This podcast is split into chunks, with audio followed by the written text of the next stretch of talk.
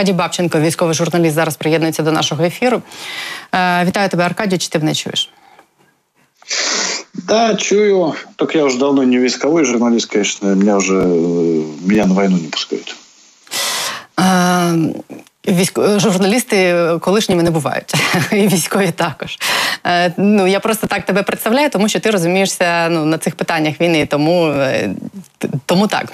Я от буквально тільки що розповідала про Придністров'я, і перед тобою говорила з віце-прем'єром, колишнім е, Молдови. і Ми говорили про те, чи може бути такий е, сценарій, коли Придністров'я використають росіяни для е, атаки на Україну з цієї території, створити там ще одну додаткову точку напруги. Що ти про це думаєш? Чи припускаєш ти е, такий варіант? На данный момент это невозможно. Нет, ну то есть э, я абсолютно согласен с тобой, что ожидать от них можно все, всего чего угодно, и, может быть, они отдадут такой приказ.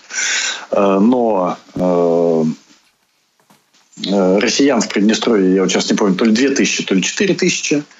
Сама Приднестровская армия тоже что-то там типа 4 тысяч. В общей сложности там около 8 тысяч, что ли. Все это одето, обуто каску металлическую образца 1942 года. Э, Все это еще там бегает э, с ручными пулеметами Калашникова выпуска там, 1965 года.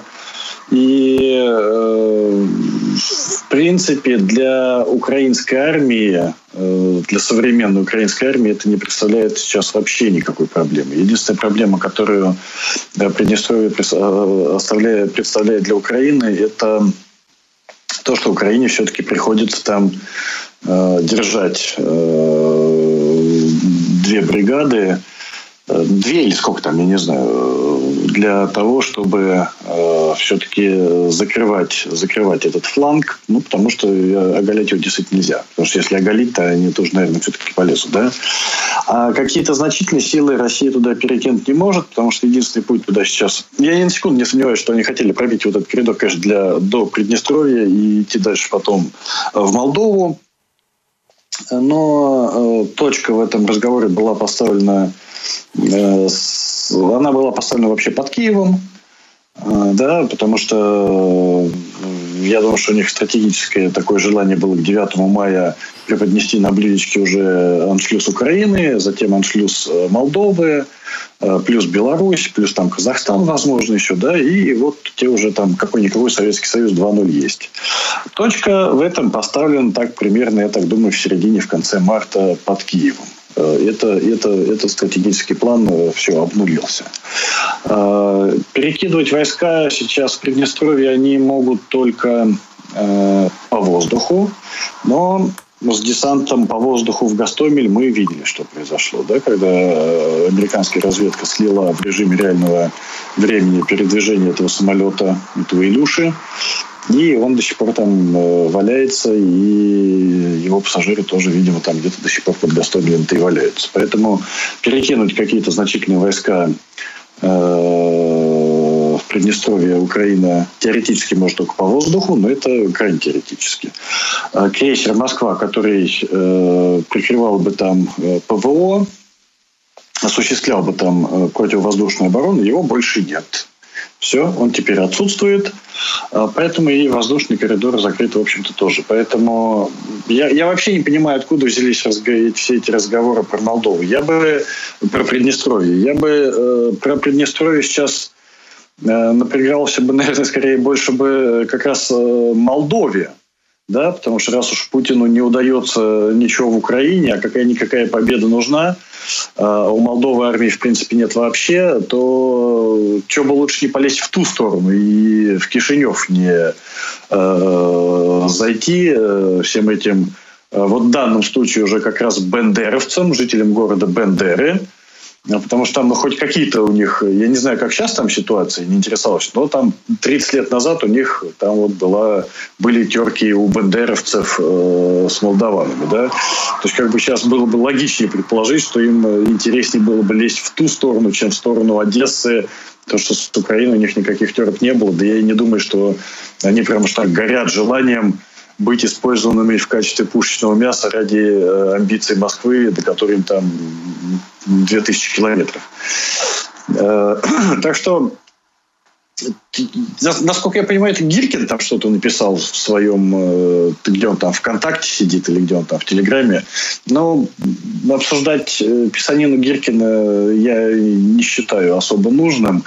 Мне кажется, тема вообще, эта тема Приднестровья, она э, чисто гипотетическая сейчас. Что могло бы быть? Ну да, могло бы быть. Да, эти полоумные могут. Могут они отдать приказ? Могут. Могут те полезть? Ну да, наверное, полезут. Но все там закончится в течение, не знаю, недели, наверное. А, ладно, бог с ними. А, смотри, сегодня произошли, мне кажется, куда более важные вещи, которые могут повлиять на а, то, как будет развиваться ситуация на фронте. Буквально вот перед тем, как э, я начала сегодня эфир, стало известно, что в американском конгрессе зарегистрировали резолюцию о том, чтобы разрешить Байдену э, вводить войска американские на территорию Украины, если вдруг Путин пойдет на эскалацию там, конфликта еще большую. Там, там речь, в частности, частности идет про применение ядерного оружия, химического оружия, но это еще могут переписать, как мне объяснил Климкин э, в предыдущей части эфира. Это раз. А второе, это история с Герасимовым, который якобы был ранен, э, а если не ранен, то экстренно вывезен из Изюма, куда он приехал, э, будто бы командовать операцией, которая без него проваливалась. Ну, раненый, раненый, дай-то бог, мы уже ребята избалованы, у нас он там флагманские крейсера тонут, Поэтому, э, ну, хорошо, если, конечно, ранее начальника генштаба. А с другой стороны, э, в любой другой стране, конечно, это была бы супер-топ новость э, номер один, и неделю бы говорили только об этом. Но у нас как-то это все тонет на фоне затонувшего, это сейчас каламбур был, если что, затонувшего крейсера «Москва», взорванного 500 раз уже Белгорода, горящего Брянска и так далее и тому подобное. Э, в добрый путь, конечно, ну, жаль, что не за 200, но тоже хорошо. А что касается этой резолюции, ну, пока она внесена, да, внесена одним конгрессменом, э, если Конгресс ее примет, э, ну, это, конечно, будет бомба. Это будет просто бомба. Э, эта резолюция вносится для того, чтобы обозначить Путину уже совсем четкие красные линии. Да, там ядерное оружие, биологическое оружие, химическое оружие. Но, может быть, будет снесено еще и что-то еще. Да? И если э, если э, Конгресс разрешит президенту США использовать американские войска на территории Украины для остановки Путина, ну, это, это будет ровно такой же э, стратегический поворот, как э, какой произошел на базе э, Рамштайн э, с саммитом э, вот этих вот 40 стран. Потому что этот саммит, это однозначно был это новая Ялтинская конференция, это новый миропорядок, это установка нового миропорядка, э, в котором России отводится место Северного Ирана. Все, точка. Здесь уже э, с учетом заявления Байдена о том, что теперь ну, не Байдена, а Белого дома, администрация Белого дома, Ллойда, который потом подтвердила Псаки о том, что э, целью США является военное и экономическое обрушение России, э, Россия э, теперь точно и гарантированно уходит э, на второй план. То, что на Рамштайн, на базу Рамштайн пригласили Катар, это говорит о том, что будет изменена схема поставок углеводородов в Европу. Да? Россия будет отодвигаться действительно за ров с крокодилом. Мечта э, превращается в реальность.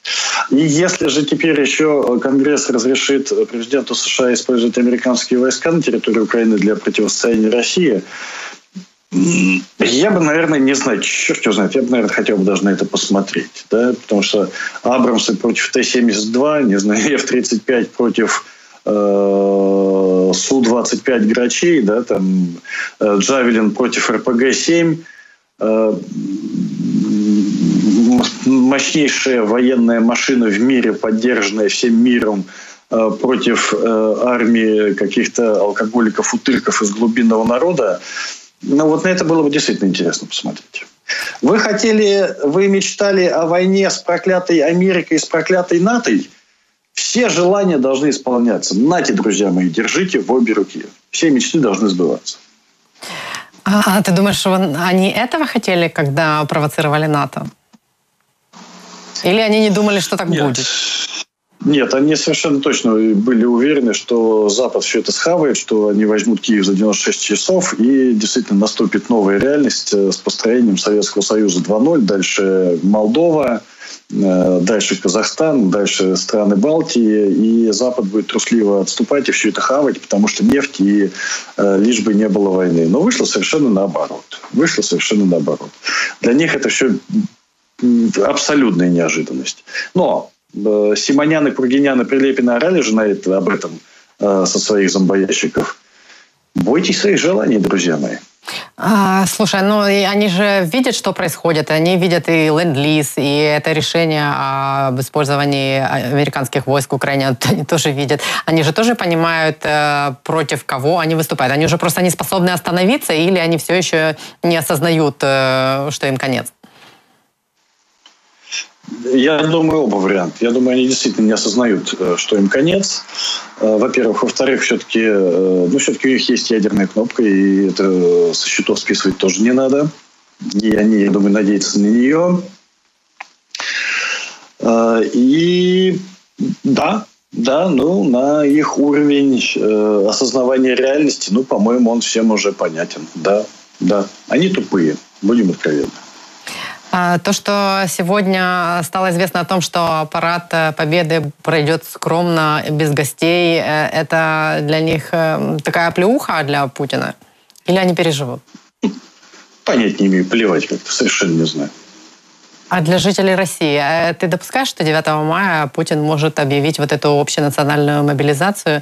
И как ты думаешь, как на это отреагируют? Ну, это, это, это заявление э, британского министра обороны, оно было тоже таким гипотетическим. Это его личное мнение, в котором он говорил, я считаю, что Путин способен. Да, я тоже считаю, что Путин способен. Я считаю, что Путин способен вообще на все.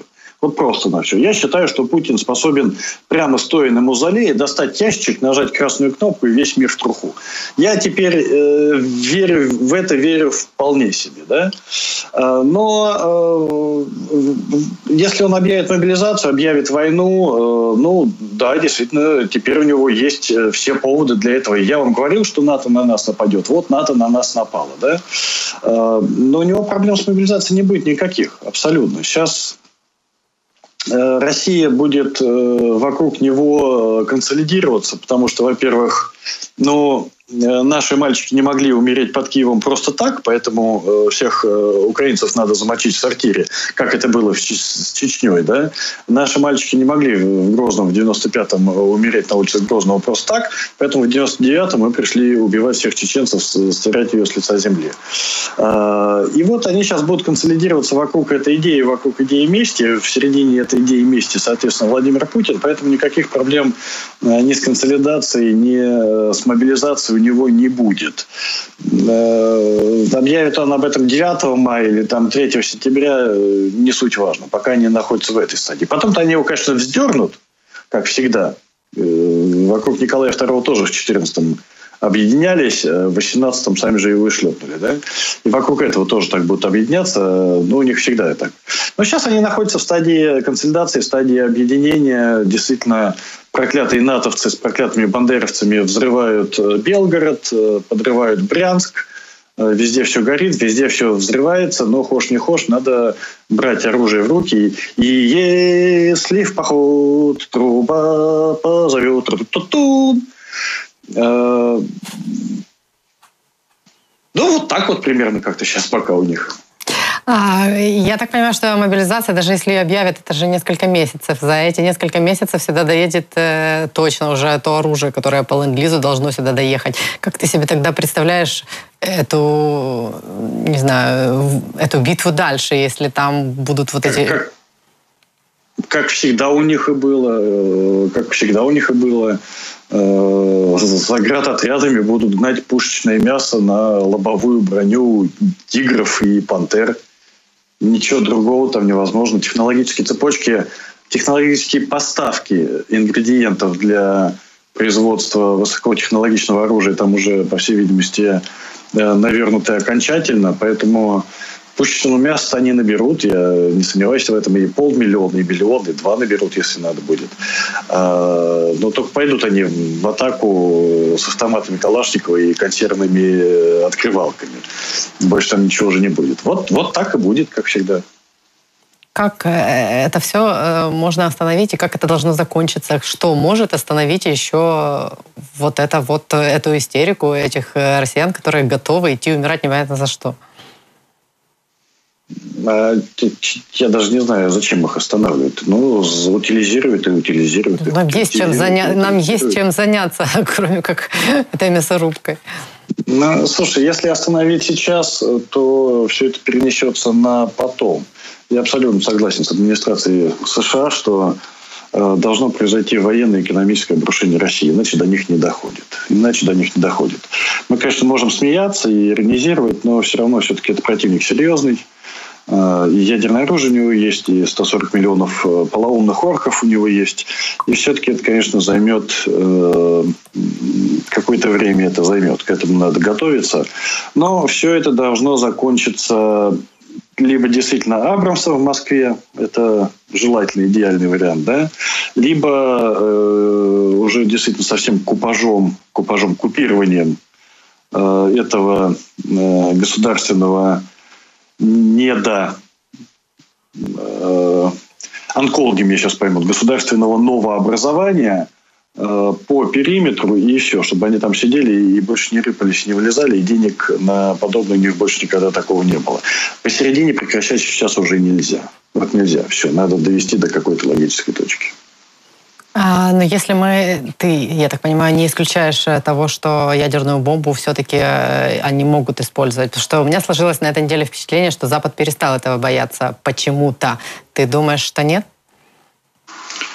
Э, что нет, что? Вернее, ты думаешь, что они способны на это, что э, вопрос не стоит так, что у американцев точно есть информация о том, что э, ядерную бомбу русские не применят?